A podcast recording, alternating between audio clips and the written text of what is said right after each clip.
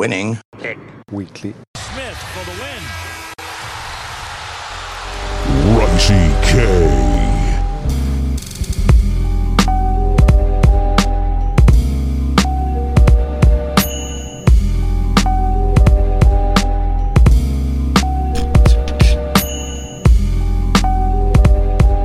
What's good, everyone? Welcome back to another episode of Winning Picks Weekly. As always, my name is John, joined by my two co-hosts, Greg. What up, Greg? What's going on, man? Ready to talk a little football? Yeah, we have a really special episode here. We got our producer, Greg, for our Pac-12 premiere. And as always, we're joined by Chip Murphy7, a writer for Knicks Fan TV. Special guest on the last Knicks episode for Knicks, Jets, etc. Definitely YouTube, Knicks, Jets, etc. Period. Subscribe, like, leave us a comment. Let us know what you're taking. As Greg always says, you guys have been interacting with our Twitter. That's Winning P Weekly. We are posting our daily bets. We're going to get into all that because Greg's been all over the place here, up and down. Now he's sticking to his guns. We got Chip, who was all over the golf game, but now football is back. We're crying over training camp, tweets. We had injuries. Week zero, college football right around the corner. I mean, Chip is ready. What's going on, Chip? I'm very ready. I'm very excited about this episode. I'm more than ready. I can't wait for the Nebraska-Northwestern game in Ireland. I'm very, very excited for that one. Yeah, man. As always, we scream football's back, football's back, football's back until the first snap of the Hall of Fame game, and we're like, okay, we really need football to be back. I need real football to be back. And luckily, college football comes first. Week zero, which is my favorite name for anything ever. Week zero makes no sense. But before we get into all that, I'm not going to give you another call to action. We're going to talk about some daily MLB baseball. Greg, your Mets are back on fire. How you doing, man? How you doing? Last couple episodes, you've been the mush for the daily as soon as you started posting them. So tell us how you been doing and how are the Mets, man? Dude, I've been doing okay. I got a little wild. I got a little crazy with my bets when I started posting them online. I'm back to my roots. I've kind of been on a little bit of a cold streak, so I'm back. I'm ready to go. I'm betting the Mets. I'm betting the Yankees. That's what got me a huge lead in units as the season went on, and I'm back to doing it. So the Mets have covered $1 million in a row. The problem is I do the parlays with the hits. I had Lindor to get a hit. He got robbed of a home run, like a true robbery. Guy went over the fence and took it away yesterday. So I lost my parlay yesterday, but I'm back with another Mets parlay tonight. Bat bet the Yankees. John, you pointed out last time the Yankees played the Mariners. If they play, you got to bet the over. So I'm on the Yankees over. And then I think I need numbers on that because I'm pretty sure it bats 1,000. Yeah, it's insane. And I got IKF and Judge to get a hit, I think, in that parlay. So both of those are plus 220. I think my Mets plus is minus. Yeah, I think Mets is minus 2.5. Cano to get a hit and Alonso to get a hit. I think Cano had a hit in the first inning. So. Games are still going on. I don't think the Yankees even started because they're on the West Coast. No. But other than that, separate from gambling, the Mets are on fire. Everything is going incredible. We swept the Yankees. We took 4 or 5 from the Braves. There's no one left to conquer besides the Dodgers. So I'm ready for the Dodgers. I think we play them in a couple weeks. Didn't look good last time, but we got DeGrom back. Diaz is probably going to win Cy Young because he just lights out.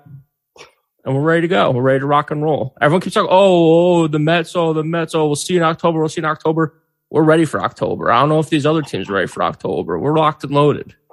Listen, man, I don't think the Dodgers have lost since we sent them Joey Gallo, so you better watch out. Yeah, you guys might have really screwed us on that one. They might never lose again with the Joey Gallo curse, so we'll see. He's not even playing, though, right? No, I don't think so. But if they're winning, he must not be playing. Yeah. Oh, man. Poor guy, dude. He really hurt our hearts with that article. I felt bad. That was sad. That was sad. Yeah, he was sad about it. But in terms of the Mets owning the Yankees, we got another series coming. Just chill out. We got another series coming. Let's see how that goes before you start freaking out. I hate that Diaz is a likable character, especially with his trumpets. I love those trumpets. I don't care. The whole world has adopted it. It's driving me nuts. It's driving me nuts. It's crazy. I like it, man. I like the trumpet. I'm down for the Jets to throw that in for their kicker. Yeah, we talked about that today. We need some kicker walkout music in the NFL. That'd be fantastic. I mean, you can't miss a kick with that trumpet music. But as for the Yankees, man, I got my Brian McCann shirt on, obviously, because I'm ready to go here. Apparently, I just have a bunch of catcher's gear. I just realized I have like a Gary Sanchez blanket in here too. In terms of the Yankees, we're on panic mode right now. Of course, the whole fan base is melting. I think we're fine. I think Montes is going to be fine. I think Sevy is healthy enough. He was mad about going on the IL. He's going to be back. I think Gerrit Cole's going to be good to go. I don't really trust Tylon. Our bullpen has to get better, right? I mean, they obviously regressed hardcore from the beginning of this year. I think they're going to be fine as well. Chappie's been looking good. If he could just be our setup man, I'd be really happy about that. They need one. Clay Holmes, I think he's going to be fine. King was a tough loss. I'll give you that. But I'm excited for September call-ups. Matt Carpenter getting hurt right now, really tough. But we got Miggy, right? We got Andujar. That's the whole point of having a great farm. We got Rizzo. Don't forget, Rizzo's out, Stanton's out, and like we're still okay. We're still obviously going to the division. And I still think we're going to have the best record in the league. I know the Astros are tough. But even if we don't, it's not the end of the world, right? The end of the world is we don't have home field against the Astros. Like, it's going to be fine. Like, if that's what it comes down to. So I'm not in panic mode. But speaking of the daily bets, I've gone into panic mode with certain players. I don't take Benintendi anymore. I'm off the Benintendi train. That was fast. But today I decided, what the hell? I'll throw him in there just to make everybody happy. Maybe the streak of mine with taking Benintendi will go away. So we got him in there. We got IKF. We got the Judge home run because we're in Seattle and the guy's mashing. We got the DJ hit over 7 and the Yankees -1.5 because Gerrit Cole's on the mound and he's going to get it together today. I know we're versing Castillo, so I'm excited for the matchup, man. I know you guys listening to this have already found out what happened, but I am excited about that. Of course, our picks are live on Twitter, so. If you're on Twitter, you see these hits. I'm telling you with the Mets. Lindor screwed me yesterday. Alonso's screwing us right now. So let's hopefully he gets that hit. And then I got the Blue Jays, and then Gurriel, Guerrero, and Bo Bichette. That pays, nice plus 12,000. I always like to put a nice little $15 here, $10 here, just to get me looking at the scoreboard. But that's talking baseball. Yeah, again, you were talking about, it's great that you guys are listening. Please like and subscribe. But Winning P Weekly, we tweet out everything as soon as we put it in. So that's where you get it beforehand. So this way you can tail us if you want. You can fade us if you want. Or you can just interact with us and let us know what you're taking. So that's where to find us on Twitter. So that applies for daily MLB. Definitely weekly golf. How's that been going, Chip?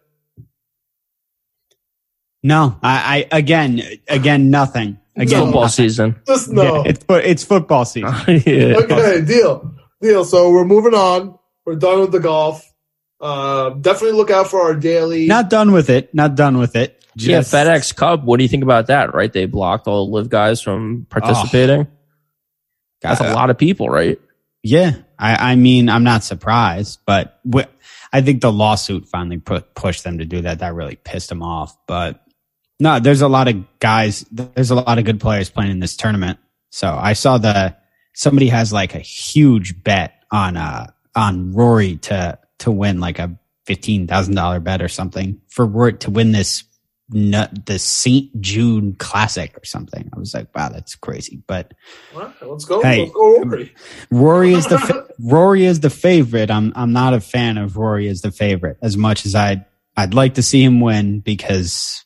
Kind of deserves it after what happened at the British, but I don't know. I'm definitely going to bet someone at this tournament. I told you guys earlier, I've been college football all week. I haven't had a chance to look at the golf yet. Not that I would advise anyone to tail my picks right now.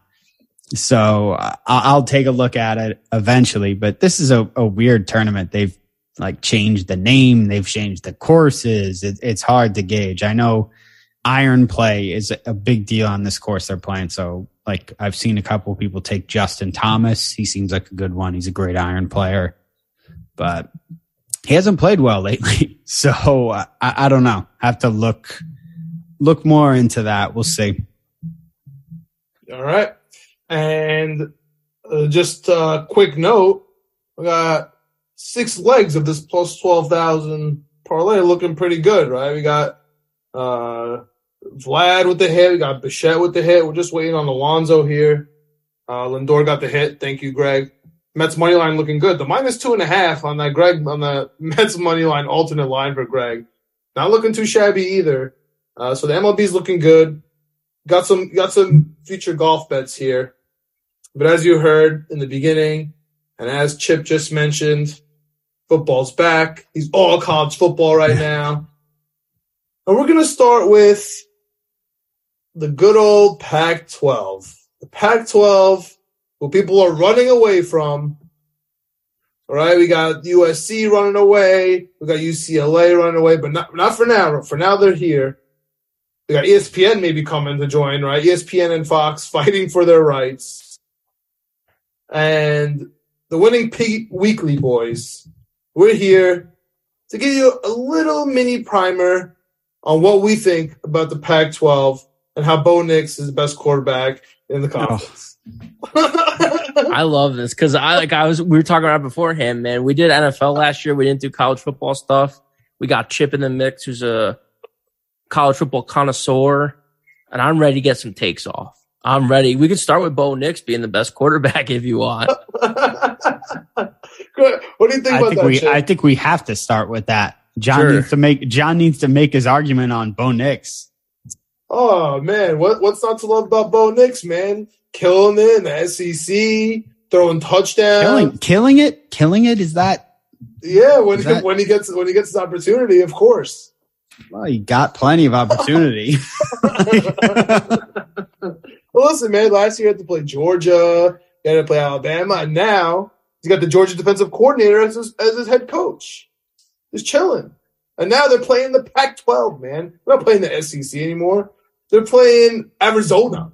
Like, we're good to go here. I don't know. Of course, I'm being a little bit facetious, but I'm kind of leading you into my... not my favorite bet, but probably the best odds bet for me just starting the season off for the Pac-12. And I think that's Oregon at plus 300. I think Oregon plus 300 is not the greatest value.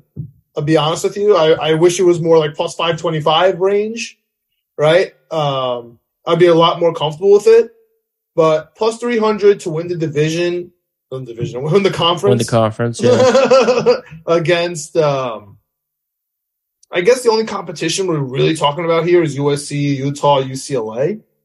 I'm just not too worried about those guys. UCLA has better odds. I just don't love them this year. I feel like they might regress a little from last year, and that's like that's a tank that's on a quarter and it's going down. That's looking really bad if you take a step down for UCLA. So Oregon is my favorite to win the conference at plus 300. You can catch that on FanDuel, and DraftKings, I believe, at the moment, depending on what state you're in. I think it's on the Barstool Sports app as well. I was looking through that earlier. But Bo Nix, man, I don't know. I think when I have this bias in my brain. When you go from a conference like the SEC and you have a head coach and you have a quarterback and then you bring it to something like the Pac-12, like Oregon, where they're going to be playing mediocre defenses, to me, that is a huge advantage. I don't know if they're going to get it together. You know, year one, we're all about, you know, especially if you hear us on the NFL, rookie head coaches, rookie quarterbacks, like just stay away from it. But college is just a whole different ballgame. You know what I mean? Like Joe Burrow came in, murdered it, you know, without anything. And we always see these kinds of stories, right? Cam Newton or whatever.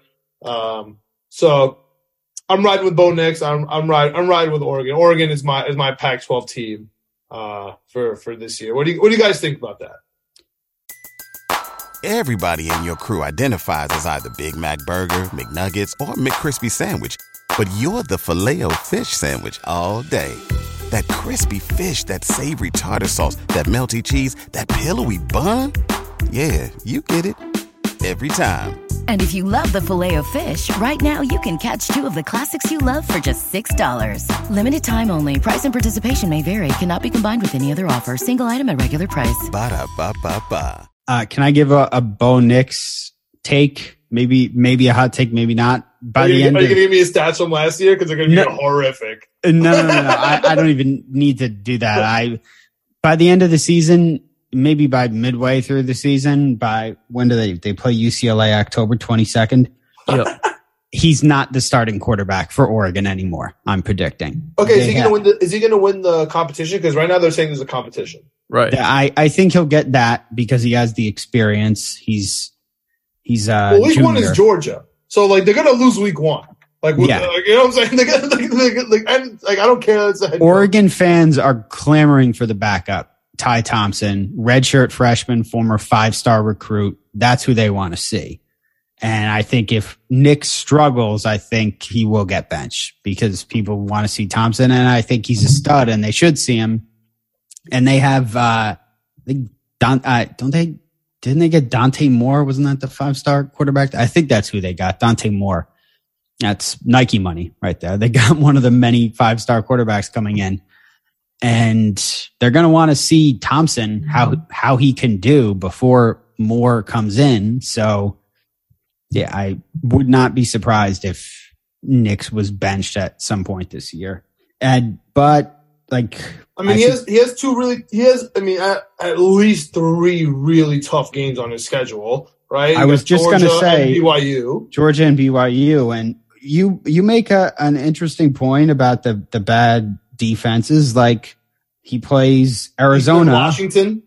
He plays Eastern Washington, but he also plays Georgia and BYU, and that's not going to be. Those aren't going to be easy games. That's Oregon looking ahead a couple of years ago, like, oh, yeah, this is going to be great.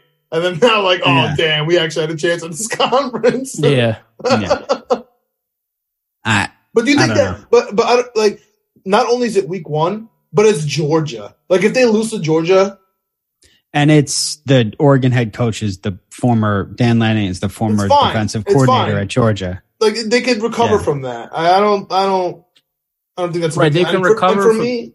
They can recover from that, but can they recover if they lose to BYU week 3? But that's the thing. I think that BYU is looking at this schedule like, oh man, this is our hard game. Well, BYU's got a tough schedule. They have to go one to Oregon. Of the toughest schedules in the country. In the country, BYU I think they have 4 or 5 really tough games. Yeah, I know they play Notre Dame too. Yeah, they always play Notre Dame. Oh, we're going to get into Notre Dame. But that's for another day, Notre Dame. No, that's for today. We're doing Notre Dame today? Really? Yeah, I don't think so. Yeah, Notre Dame's not in the Pac-12. Well, that's why I think that USC is not really a contender here because they're playing Notre Dame in the last game of the season. And I think Notre Dame is going to annihilate USC, especially in that game where Notre Dame is going to be fighting for something. I don't know what that something's going to be, but they're going to be fighting for something.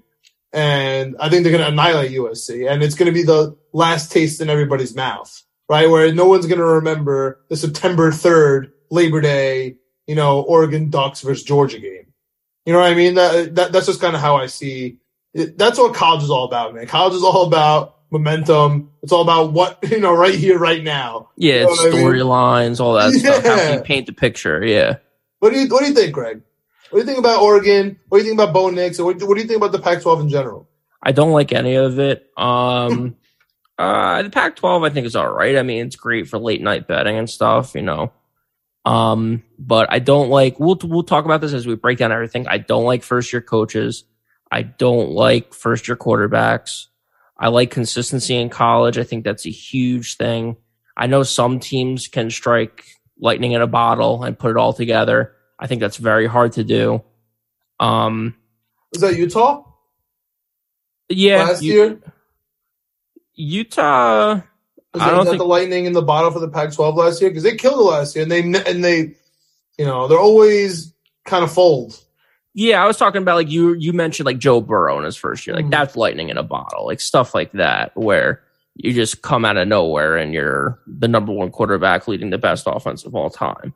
I like Dan Lanning. I think that, you know, the only problem is he doesn't – it takes time. I talked about this last year when I was doing some previews and stuff. It takes time to get your guys. Dan Lanning is good. He doesn't have the Georgia defense. He doesn't have 5 or 6 guys going in the first round in the NFL draft like he did this year. It's going to take him time to build up his program. Do I think he's the right guy for the program, that he could get this Oregon team back to where they were a decade ago? Sure. I think there's a decent shot at it. But with this schedule, I think they return 7 on offense, 7 on defense. That's always good. But again, it's returning players with a new coach, new coordinators, new quarterback. There's already a quarterback competition. Chip's point about Bo Nix might not even be the guy throughout the year. If you're switching quarterbacks midway through the year because of bad play, I don't think that's a recipe for success, whether it's the win total over, whether it's winning the conference. Utah, to your point, I think they switched their quarterback week 2 last year, week 3, and then they never looked back. Worked out. That was literally going to say he's scoring 40 points a week, I think, once he started. So that's the type of stuff if you switch early. But I think with Oregon, because Bo Nix has experience, I think there's a shot that he starts out the season. But again, the first 3 games, neutral site, I think, versus Georgia, Eastern Washington at home, BYU at home. If they start out 1 and 2, to Chip's point, they're going to be clamoring for their guy that they brought in, their guy they're bringing up through the program. So I could see it being a tough season. That's why I also don't like USC personally too. What if they're 2-1? Do you think if they ride out here 2-1, is the conference really just November 19th versus Utah? No, I think UCLA is a tough game. I really like UCLA. I like what Chip Kelly's doing. I think that they had a much improved season last year. I think that Chip Kelly kind of stripped away his whole shtick that he did at Oregon and the Eagles over the last few years at UCLA. Yep. They run the ball. They, I think, play pretty well. I love their jerseys. I think that plays a factor in college. I don't know if it does or not, but I think Oregon, phenomenal. Baby. Nike. Yeah, Oregon too. But and this is, again, the stability. I think it's his 5th year there at UCLA. So I think UCLA is going to be a tough game in October for them. I know they have them at home, which is a nice break for them.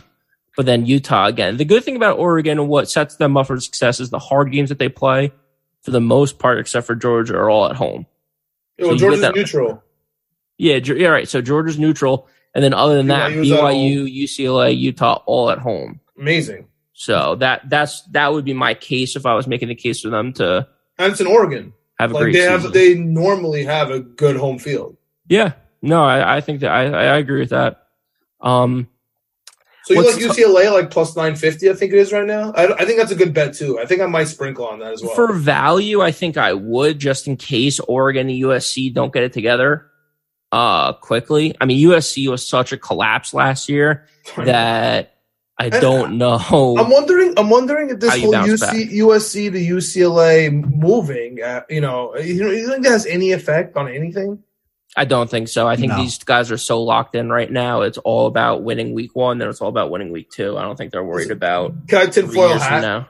Can I really quick tinfoil hat? Sure. I think both of those teams are going to have really tough calls from the refs this year. Just like I really think so, because everything's affected. Something to look out for. Everything is affected by them leaving.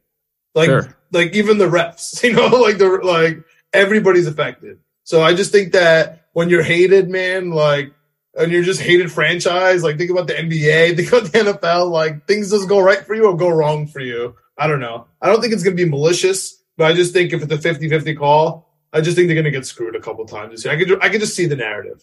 But again, that's just like me making it up, tinfoil hat completely, not based on, anything real. Just one last thing about Oregon before we move on. I had the wrong page up. I just don't think, passing yards per game last year, they're 100th in the country. They have to improve this defense. Yes, they brought in the Georgia's defensive coordinator to help with that defense. I just don't know if he can do it right away. That's my only thing. You're working with other people's guys. You're not recruiting your class for another 2-3 years. Yes, the transfer portal helps, so you were able to bring in some people. So I think they got a couple transfers in, but they also had a couple transfers out. So maybe net neutral there. Here's the thing. If they beat Georgia week one. Oh, all bets are off then. Yeah, but. Yeah, like it's all over. You know what I'm saying? Yeah. If like Georgia's like sleeping and this coach is like, it's literally Super Bowl. We've seen that happen with Rex Ryan, right? And like, this is it. And he somehow wins. Like the whole season is flipped on its head. But let's jump to USC real quick because we mentioned them a bunch of times. I know that's Chip's team going into the Pac-12. So Chip, do you want to give us a little USC take? USC, yeah you have them winning the conference, right? I do have them winning the conference. Right after Lincoln Riley got hired, I immediately put some money on them to win the national championship, just to be like, just as a long shot thing. Now he's never won the meaningful game, the national championship. So I don't expect them to win, but I did put money on them to win the Pac-12. It's crazy to me how they're favorites. Dude. They've become the favorites now, and how they have a higher win total than Utah. So I'm taking the over 9.5 on SC. Yep. Lincoln Riley hit the over every year at Oklahoma. I think he's going to do it again. Take out the COVID shortened season in 2020. Nice stat. Yeah.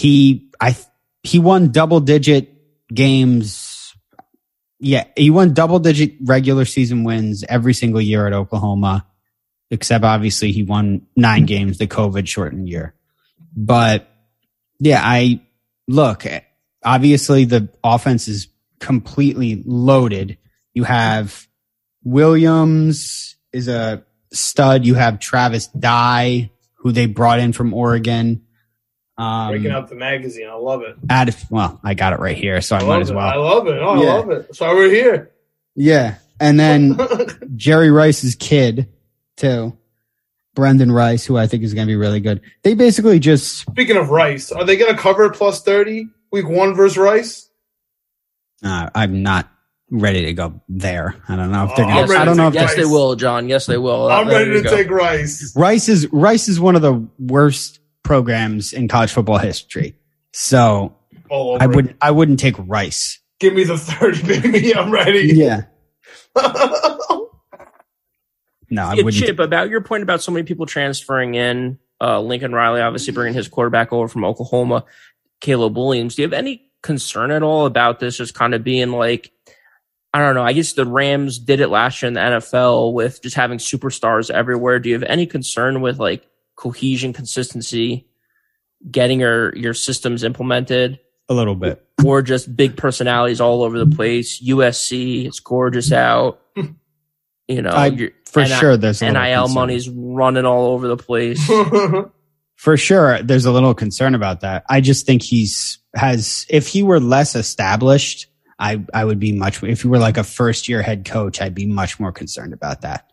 Yeah, or he had a good run as a coach at a lower program, but yeah, but he's really established himself, and all these high school coaches know him, and all these high school players know him because he's been recruiting them for years. He's been recruiting 5-star players, and also he also has pipeline. He's been recruiting players from California to Oklahoma, whether he's been getting them or not. Sometimes he does, sometimes he doesn't, and so they all know him. I don't know. I'm not super worried about that. I look at the schedule, and you guys had a lot different definition over what a winnable game was going to be for SC than I did. Greg, me and you are completely different on UCLA. I think we'll talk about UCLA later, maybe. At Utah is, in my opinion, probably the biggest Pac-12 game of the season. October 15th, SC at Utah. That's obviously massive. I'm not. Greg, you were talking earlier about first-time head coaches. So Notre Dame, first-time head coach. It's at SC. I'm not super high on Notre Dame. Their defense is going to be really good again, but first-time head coach and a quarterback who's barely ever played. Not super high on ND. I believe their win total is 8.5. Not I'm not confident enough in them to take the over for sure. SC's, they have obviously they got UCLA and then Notre Dame back to back. Yeah, I don't think UCLA is going to be very. Yeah, he doesn't like either of those teams, so he's kind of. I'm just saying. You don't think. I know you don't like them, but you don't. You're not worried about USC, man, against UCLA. Like, forget UCLA. Well, it's at UCLA, but it's also I like the idea of the revenge game too, because they got whooped by UCLA last year. They hung 60 on them. So I think it's also a revenge thing for SC. I think they're going to come out. They want to win that game as much as they want to win any other game on the schedule. Like, that's not UCLA football. That's not something that happens. SC doesn't lose to UCLA in football. That was like the most embarrassing moment of the season for sure, for them to get not only lose to SC, but not only lose to UCLA, but to get embarrassed by them. Oh, yeah. Yeah, so I get it, Chip. So you got 12 games on the schedule. Your over-under is 9.5, so you're allowing yourself 2 losses. And you're looking at the schedule, and you're saying Utah, maybe that's a coin flip game. They could win. They could lose. Other than that, you feel pretty confident about the rest of the games. I'm pretty confident, to be honest. Like I said, not high in UCLA. I think last year was a bit of an aberration. Notre Dame, I get Notre Dame's going to be good. I don't know. I'm looking up and down at the rest of the schedule. You mentioned Greg, it could take time to gel. So maybe they get upset at some point. Maybe I think Oregon State could be good. Like maybe they go on the road to Oregon State and lose I think at Stanford's kind of tough. Fresno State was pretty good, because they play Stanford week 2 and that Stanford's famously a team that pulls off upsets too. They're kind of like Purdue. So I could see Stanford knocking them off, but I don't think their schedule is super hard. I like the over 9.5. So I think me and Greg are in unison on this under 9.5 here. And you kind of mentioned at the top here, Chip, we have different definitions of winnable games. And it's because, 3 games for USC is too small of a buffer. Like, I love that under. We kind of mentioned the Notre Dame at the end there a couple times already today, so we won't have to go into that. It's going to be a popular under, I feel like. Okay. Don't you think? Because people are going to think the same way as you guys. I feel like a lot of people are going to think the same as you. Like, wow, that under's only up there because, it's USC and it's Lincoln Riley and the hype's there. Well, they're the favorites. Disagree to win they're the favorites to win the conference. But they didn't start as the favorites. Utah opened as the favorite.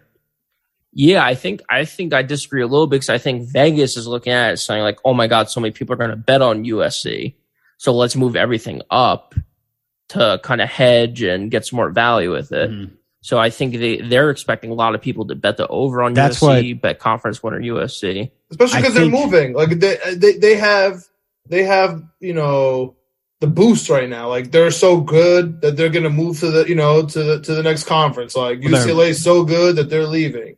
They're plus 170 to win the Pac-12. I don't think that's a worthwhile bet even. That the better bet to me is on the 9.5. No. Well, they're not the good one, but the better bet to me is to bet them to make the playoff. Yeah, which is plus 425. Ooh. And plus 400. If they win the conference, do they get the play in? I guess that's the question. I don't know. Yeah, I don't know either. But if they beat Notre Dame, depends that at on least how eliminates good. Them. Right? At least that gets one person out of the picture. They've only had 2 teams ever make it, I think, to the playoff or whatever for football. So they can't lose more than one game. Yeah, that's my thing. That's if you lose 2 games, I think they have to beat Utah. They have to beat Utah. I think Utah and SC both have a chance to get in. Yeah, I agree. The 2 best Pac-12 futures are not to win. I think it's for Utah and SC to get into the playoff, because that's the DraftKings. I think DraftKings is the only one that has that. What's Utah to get into the playoffs? I think all right, while you find that 400-ish around there too. Yeah, I think Utah's plus 400 and SC's plus 400. Sorry. And Utah's plus 425 to make the playoff. So both of those, I think I would rather bet both of those than bet to win the conference, just because it's probably more fun, in my opinion, to watch that happen. That's fair. I mean, talk about fun. This October 15th game at Utah is going to be sick. Oh, my God. That's going to be awesome. I'm going to be in Wisconsin. I'm going to check if Wisconsin has a game. I'm going to be in Green Bay. Yo, Greg, you got some thoughts on Utah? Yeah, I got a lot of thoughts on Utah. But before we move on, I don't know if we talked about it enough, but USC is going to be my under for the season. 9.5. Yeah. I think we're both in that. Mm-hmm. To Chip's point about the winnable games, I think Stanford's tough. Week 2 at Stanford's tough. I think Fresno State, if I remember correctly, had a great season last year. I don't know how many people are returning. They did. They were good. Yeah. So at Oregon State, I think Chip pointed that out. I think that could be a little bit of a tough game. So you're starting out the season with 3 tough games out of 4, 2 of them on the road. If you're not all together, you don't have your P's and Q's in order, it could be a problem. The good thing with USC, Lincoln Riley and everything is chances are that's all taken care of. So you're kind of betting on that, in my opinion. So that's why I'm going with the under. Notre Dame, I agree. I don't think like they're ranked really high. Everyone has these high expectations for them. I don't see it this year, but I do like UCLA. So that's why I'm going with the under for USC. For the over, I'm going Utah. I love this Cameron Rising guy. I think he's got enough pieces around him to have a good season. He's 2 of the top tight ends in the league. He has 2 good running backs in his backfield. Offensive line's a little weak, but I think in college football you can make up with that with scheme and stability if everyone stays healthy. Wide receivers aren't that great, but that still didn't stop them from scoring. I think, like I said, 40 points a game since Rising took over last season when he was a full-time quarterback starting week 3. They were explosive, man, and I don't expect that from Utah. I expect from Utah hard-nosed defense, running the football, win like 13-3 type games and stuff. And they completely flipped it on its head over the last few years, especially last year. So I like Utah. Looking at their schedule, their over-under is 9, not 9.5. So I like that. It's a pretty easy over, I think. I think so, too. Yeah, I think so. I mean, the schedule is not too bad. The big one really, what I like about this is, like, I think it's 240 for their over. Oh, no, I'm sorry. No, that's for to win the conference.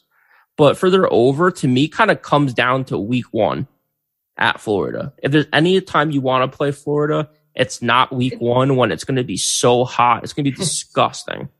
So that kind of... Yeah, that's true. Later game, it definitely helps. Still Florida, the swamp, it's going to be disgusting. Yeah, but Kyle Whittingham, give me Kyle Whittingham over Billy Napier in his first game at Florida with all that pressure on him. I'll take Kyle Whittingham. And that goes back to my thing about stability, Chip. 18th year for Kyle Whittingham, first year for Napier in Florida. Florida had a really bad season last year. Their coach got fired mid-season. Defense was much improved. Team was much improved. Florida was after they fired their coach last year. I think the stat that I saw is they gave up 175 points in the first 4 or 5 games of the season. They played some really good teams. It was crazy. And then the rest of the season, they gave up 174 points. So much improved defense. A lot of young guys on Florida. So they're coming back. They're probably going to be more improved, but Utah has a lot of returning people, 8 people on offense, 6 people on defense. The big defensive person, I mean, if you follow us online, we talked about Devin Lloyd all offseason leading up to this draft. Big linebacker, played amazing for them. I think had a pick in the Pac-12, pick 6 in the Pac-12 conference game last year. He's incredible. So their weakest point on defense is probably the linebacker core. I think their DBs and safeties are okay, but they got 2 transfers in, using the transfer portal for the linebacker position. So there's a shot there pretty good there. Solid offense, solid defense. Plus 250, plus 240 to win the conference. I like that. Looking at their schedule again, the over-under is 9. Florida, week 1, that's tough. After that, the next really tough game that I see is at UCLA. Maybe you can make a case for at Arizona State, but I don't think Arizona State's going to be very good. And then you go all the way down the schedule. At UCLA is October 8th. USC, October 15th. To Chip's point, when we're talking about USC, that's going to be, or John's point, that's probably going to be the game of the Pac-12 of the season. That's going to be incredible. They got that at home. I'm happy about that. From there at Oregon, though.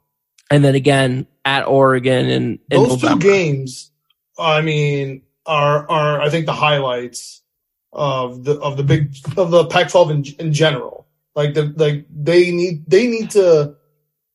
The Pac-12 is in a tizzy right now. I mean, yeah, they need those games to be memorable games. Like, and they also need youth. Like they need a team in the playoffs. I'm totally with you guys on this. Take a team to win, to get into the playoffs rather than to win the conference, because, you know, they're going to reward them. Like, everybody sees what's going on to the Pac-12. The Pac-12 commissioner today, like, came out and was talking trash about the Big 12. Like, things are getting chippy out here. No offense, Chip. I wonder if Utah can sneak in here, man. I know so. I have Oregon, but I really do think Utah could sneak in. Their games aren't that tough. Like, at the Gators week 1. You know, well, you can bet Oregon to win the conference and take Utah to make the playoffs. I mean, no, I know. I'm with that. I'm with that. No. I like Utah. You know, I could sprinkle on both. You know what I mean? Because they're both plus money at the moment. I'm not like dead set on Oregon. Like, I'm gonna, you know, put my head through a wall if them or nothing. I just don't like USC and I don't like UCLA. And my issue with Utah is they've never done it. They've never done what they did last year. So are they going to repeat? Like, I'm happy that they're no longer the favorites, because when they were the favorites, I was definitely not taking them. Now that USC is the favorite, maybe Oregon's moving up a little. It's easier for me to take Utah, but I definitely like the over. I like that over, because I could see Utah playing Oregon in you know, the championship game here, right? Or like in do they have what's the Pac-12 conference bowl game? Does it change every year? Is it the Rose Bowl? I think so. Yeah, Pac-12's Rose Bowl against Big Ten. So that, I mean, like, you know, if Utah against Ohio State last year. Yeah. I could see Utah. It's a thriller. I could see Utah being a really fun pick there, and if they win that, you know, like I can see them making some noise out here for the Pac-12, holding them on their shoulders. I still like Oregon. I do like that they're bringing the SEC boys into the Pac-12. I do think that makes a difference, even in 1 year. And playing at Oregon's tough. They have a really nice home schedule. Basically, their hardest games are at home. So if they can get through Georgia, they can get through BYU, I like it. But just on a solid football stance, I like all Greg's points. And they got Rising, dude. Like, Rising is a beast. You know what I mean? Forget Bo Nix for a second. Like, Rising is a monster. Yeah, John, the reason, too, about your point about being repeatable for Utah, can they do it again this year? The reason why I think they can is because Rising's not one of this guy that's throwing for 500 yards a game and 5 touchdowns. They're just methodical in the way they move down the field. They rely on their tight ends. They have 2 great tight ends. I'm blanking on their name right now just because I'm not that into it right now at this point. But they're both really good. They both could have went, I think, in the draft this year, but they both decided to stay back and run it back one more year. And they're running back, and they're rushing. Well, I think on Thomas the Beast. Yeah, so I think that... They're going to play. He might be the first running back pick next year. Yeah, he could be. He's going to be top 5 running back pick next year, 100%. Tavion Thomas. Yeah, there's that dude in Minnesota. There's that dude in Texas. Yeah, but he's an absolute monster last year. Yeah. So for value wise, though, to your guys' point, I kind of like. I might be crazy. I like Utah as a national championship at plus 6,000. Because I think if they make it, like we saw last year with Ohio State, they went toe-to-toe with Ohio State. They both scored 40-something points in that Rose Bowl. I think if they're in it, they can compete with anyone. So at plus 6,000, I think it's great value.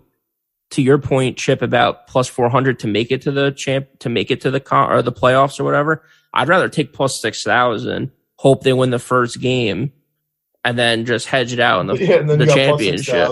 Yeah. So you have a lot more juice to play with. That's fair. I mean, if Utah is there as plus 6,000, I mean, for God's sakes, the Jets to win the Super Bowl is plus 7,000. I mean, yeah, that's much harder to do than Utah with the championship. Right? Like, even though we all know Alabama's going to win it. But, yeah, Utah. I think Ohio State has a shot. Okay, all right. Ooh, you hear that right? I'm ready for that. Heisman winner, though, just throw Rising. I'd throw a little bit on him. Depends on where you find him, too. That's another great thing when we start talking about these national championship Heisman contenders. We talk about a lot with golf. We talk about with everything, really. Shop your lines. I see anywhere from plus 6,600 to plus 10,000, depending on the sports book. So find a good line on Rising. Throw $20 on him. He's not going to throw for, like I said, I don't think he's going to throw for 5,000 yards this year, or anything crazy. He's not going to have like 40 touchdowns or 50 touchdowns, whatever Joe Burrow did. But I think he uses his legs. He has the look of a prototypical quarterback. He's big. He's strong. He can run. I think he had 500 yards rushing last year in a limited season. He didn't start right away. So throw a little bit on him, especially if they make a big run. He's going to be the talk of the town. So those are my two kind of longer odds picks for the Pac-12. Rising to win the Heisman? Yeah, if you can find it, plus 8,000, plus 9,000. Yeah, that's a good one. I haven't seen him a lot. Take him. Yeah, just because I don't think he puts up crazy numbers. I mean, he had 20 touchdowns and 5 interceptions last year, right? Yeah. I hesitate to put any money on the Heisman just because I'd be so surprised if it wasn't Young or Stroud. Both those, I feel like both those, or I mean, Anderson at Bama, Will Anderson for Bama now is a popular one. I mean, because you can't trick them, right? Because with the Heisman stuff, they know what teams you're playing, right? Like they know that Utah has an easy schedule. It's not like. But if Rising. If Utah is one of the, when the college football playoff rankings come out and Utah's ranked in the top 4 and they're undefeated, then Rising for sure has a shot at it. He just needs to put up better numbers than Bryce Young and CJ Stroud, which I just don't see that happening. But last 4 games of the season last year, John, 178 yards, no touchdowns, no picks, 179 for 3 touchdowns, 1 pick, 170 for 1 touchdown, 2 picks, 214 for 2 touchdowns, 0 picks. Like, that's not going to get it done on the Heisman watch. You're going to have to throw for 300 yards and 3 touchdowns every game. I mean, CJ Stroud does that in a half. Yeah, Stroud, Young, all these guys that are going to be up there are going to be throwing, like we talk about every season, John, Alabama first half, to your point, Chip, those are Alabama first half numbers. Like they're going to be lighting it up. So he's got to improve in that stuff. But to Chip's point, if they're undefeated, they're ranked top 5, he's having a good season, limiting on the interceptions and playing well, I think there's a shot. It's a long shot. To your point, Chip, I don't know if anyone besides the favorites are going to win. But if you're a betting man like I am, throw 10, 15, $20 on it. Hope for the best. Yeah. It happens. Devontae Smith with Bama. Sure, saw that one coming. True. Yeah. What else do we got for picks, boys? John, do you have an over that you like for win total? I like Utah's over for obviously all the points you've been talking about, but because their schedule is easy, right? I'm not a big fan of the Oregon over, even though obviously they need it to win the conference, right? I just think it's a little – I mean, there's no value to it. You know what I mean? Like, there's just no – Oregon could easily lose those 3 games, right? I'm not going to be completely shocked if they lose three ball games. You know what I mean? Especially when one of them is Utah, another one is USC. You know what I mean? They got smacked around last year by Utah, right? So, that's what gives me, hesitation. They got smacked by them. However – they do have good players, man. Like Noah Sewell is a beast, dude. He might you might hear me screaming very, very soon about how we need to draft Noah Sewell. when he comes out. Like, because he's a monster. You know what I mean? Then we're going to be talking about, oh, but who does he play? You know, he's in the Pac-12. We don't know.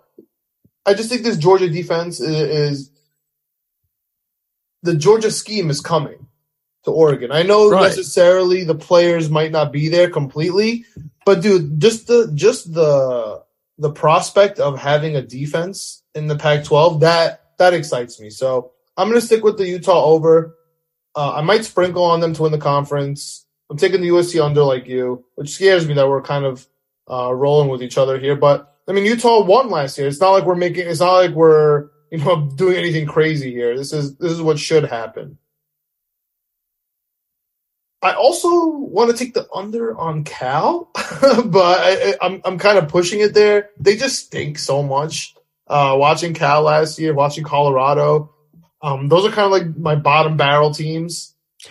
Colorado is a big time. I like public. I like the unders. I like the unders in this conference more than I like overs. To be honest, there's not a lot of overs. Do you guys have thoughts about those programs or Arizona State here? I know we mentioned Oregon State at home a little bit. Do you guys have any thoughts on any kind of the bottom barrel teams before we finish up this Pac-12? Arizona State under for sure. Love Herm Edwards. Love him, but he is a dead man walking. Couldn't get any recruits to go to Arizona. Everybody knows he's leaving. 17 players entered the transfer portal. All of the recruiting violations he had to either his assistant coaches got fired. 2 assistant coaches got fired. 3 resigned. It's a complete disaster there. The total 6.5 because I think they still have a little bit of talent on the roster. And they did win 8 games last year, but I think he could be gone by. They got Washington on October 8th. I think he could be gone by then. And they open up against Northern Arizona, which is a win. But then they got at Oklahoma State, so they're going to lose that. Eastern Michigan should be a win. Then they have Utah at home, at SC, and then Washington. So that's 3 straight losses possibly. And then at Stanford. So it's a tough schedule. And I think Herm Edwards is a prime candidate for maybe the number 1 candidate in college football to be fired during the season. I think they're a great candidate for an under. And I think, Greg, you brought up earlier in the show, or maybe it was before we came on, Arizona. Yeah. And I think Arizona won 1 game last year, and it was against a Cal team that was missing like 25 players because of COVID. I know you said everybody, Colorado's a popular under pick. Arizona should be a popular under pick. I think they are. Is it under 2.5 or under 3? It's 3 Arizona. What I'm saying. Yeah, it's 3 on DraftKings, 2.5 on FanDuel. It's tough. Honestly, I take under on both of those. I think they're only favored preseason. They're only favored in 1 game, and that's Colorado, the other team that's 2.5, 3 for the win. Total. Arizona's at 3.5 on FanDuel. Arizona lost to an FCS team last year. Oh, is it 3.5 on FanDuel? Oh, and Cal's 5.5. That's why Cal was my number. Oh, I couldn't believe Cal was 5.5. I didn't look at Cal too much, but I know they're not expected to be very good. I just watched them a lot last year, and it was horrific, man. Honestly. Yeah. And by the way, Arizona also ridiculous out of conference schedule. They open up against San Diego State, who crushed them last year. Love that one. Love that team. Then Mississippi State, who I think is going to be really good this year. Yeah. Yep. And Mike Leach could light them up. Can I call time North out? Dakota. Go ahead. Can I call time out because you guys just mentioned SDSU? Mm-hmm. Love them. I was going to mention that Utah's playing SDSU. Do you guys care about that? Week 3? I think it's different. Utah playing them than Arizona playing them. Okay. Yeah. Is it at home? Too, and I kind of passed over. I was like, no, I don't want to sound. It's like going to be a hard. Wasn't that game? One of their losses last year? Utah, or am I making that up? San Diego State won. Didn't San Diego State win like 11 games last year or something? 10 or 11 games? I love them. They were good last year. I think they lost a lot. Utah lost San Diego State for week 1. They lost by 2, 33-31. They were really good. I think they lost a lot, though. They had a lot of guys graduate. Utah loses to SDSU. I don't know. They're not going to lose to them back-to-back years, I don't think. Are they at home? Are they at home this year in that game? They are. Utah's home. Utah's home. They're 22. I like Utah in that one. San Diego State's expected to take a step back this year. They did lose guys. Yeah. Yeah, I love them last year though, but yeah. They're like a really one and done program. There's teams like that every year. I'm just letting you know right now, as soon as it comes out, I'm taking Oregon spread versus Utah. That's all I'm saying. But go ahead. Good. I mean, I'm not as high on Oregon as you are, but no, you just brought up SDSU, so it just brought me back for a second. I'm sorry to go back there. Is the no? Seriously, the win total for Arizona is 3.5. It's a 2.5 on FanDuel. Oh, 2.5 on FanDuel. Okay, yeah. Arizona State's 5.5. It's Colorado's 3.5. That's what John was saying. Yeah. Oh, Colorado. Yeah, that's another under pick, by the way. So they lost even more. Colorado lost even more. Colorado's 3.5. Cal and Arizona State are 5.5. Cal, I'm taking under Arizona, Colorado, and Arizona State. And UCLA. I think I talked about UCLA before, too. Yeah. I think Colorado had 22 players transfer, including 6 starters. And the coach had to replace 6 of his 10 full-time assistants. Yeah, that's minus 170. Yeah. They are definitely expected to be awful. I'm really annoyed that I can't parlay over unders. Yeah. That's the most annoying thing ever. Like, wow, I would actually love that. Okay. I don't get why you can't do that. Does anyone have any final thoughts on the Pac-12? Greg, what do you got? No, I don't think so. I mean, we talked about pretty much every team. I think Stanford's going to put more of a fight than they did last year, but I don't know about 5.5. Washington State, I think, has a chance to surprise some people, but again, I don't feel too confident in them. Oregon State, kind of same thing. And then we talked about the rest. The only team we didn't talk about too much is Washington. I kind of think rightfully so. They're kind of... I didn't have too much to say about them. The only team I was going to talk about was Washington State because they just are so freaking interesting because of Cameron Ward. Yeah. I just think they could surprise a lot of people. He could come in and be an absolute star. And I think I'm even going to take the over on them just on the outside chance that he is. Yeah. I mean, the over under is 5.5. I think they had 7 wins last year. So again, it's first year coach, a lot of transfers and stuff like that you have to bank on. Did a great job as the interim last year. They were a good story. Yeah, that's true. And that's a big difference too with the interim. If you get a couple of shots right, like I don't think, we were talking about, was it Napier in Florida? He wasn't the interim coach last year, right? No, they brought him in Louisiana. He was in the Sun Belt last year. Yeah, so. The U got rid of their chain, so we'll get to the ACC.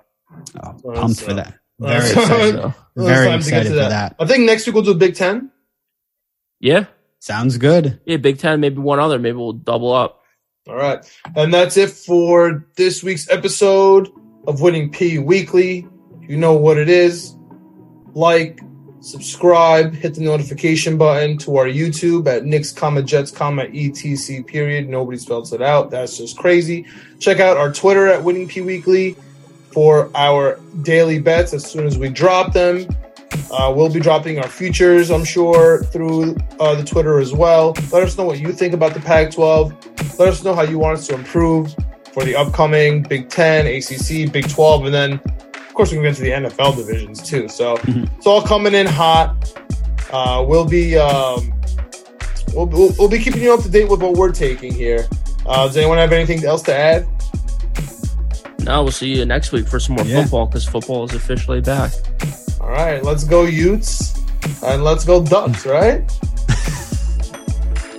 Maybe a little Trojans in there too for Chip. We'll see. Yeah, I wasn't going to add it in there because I'm very confident, but I'm very confident in Caleb Williams. I've never been to a real college football game, and I'm going to go to USC Notre Dame, and I'm so hyped that now we have this going on now.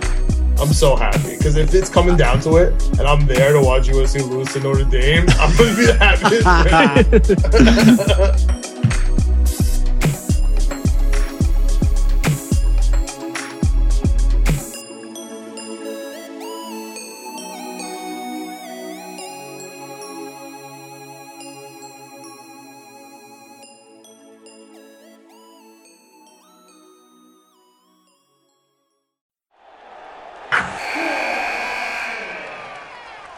Wilson, you sent the game-winning email at the buzzer, avoiding a 4:55 meeting on everyone's calendar. How did you do it? I got a huge assist from Grammarly, an AI writing partner that helped me make my point. 96% of Grammarly users say that it helps them craft more impactful writing. Would you agree? Grammarly helped adjust my tone to navigate tough work conversations. And it works everywhere I write, so I can quickly communicate effectively. Your teammate used Grammarly to summarize an important document, making a three-pointer. How did he do it? It only took one click. When everyone uses Grammarly, everything just makes sense. You made an incredible slam dunk to end the game. The meeting was canceled, and your team will go home champions. Go to Grammarly.com/podcast to download it for free. That's Grammarly.com/podcast. Easier said, done.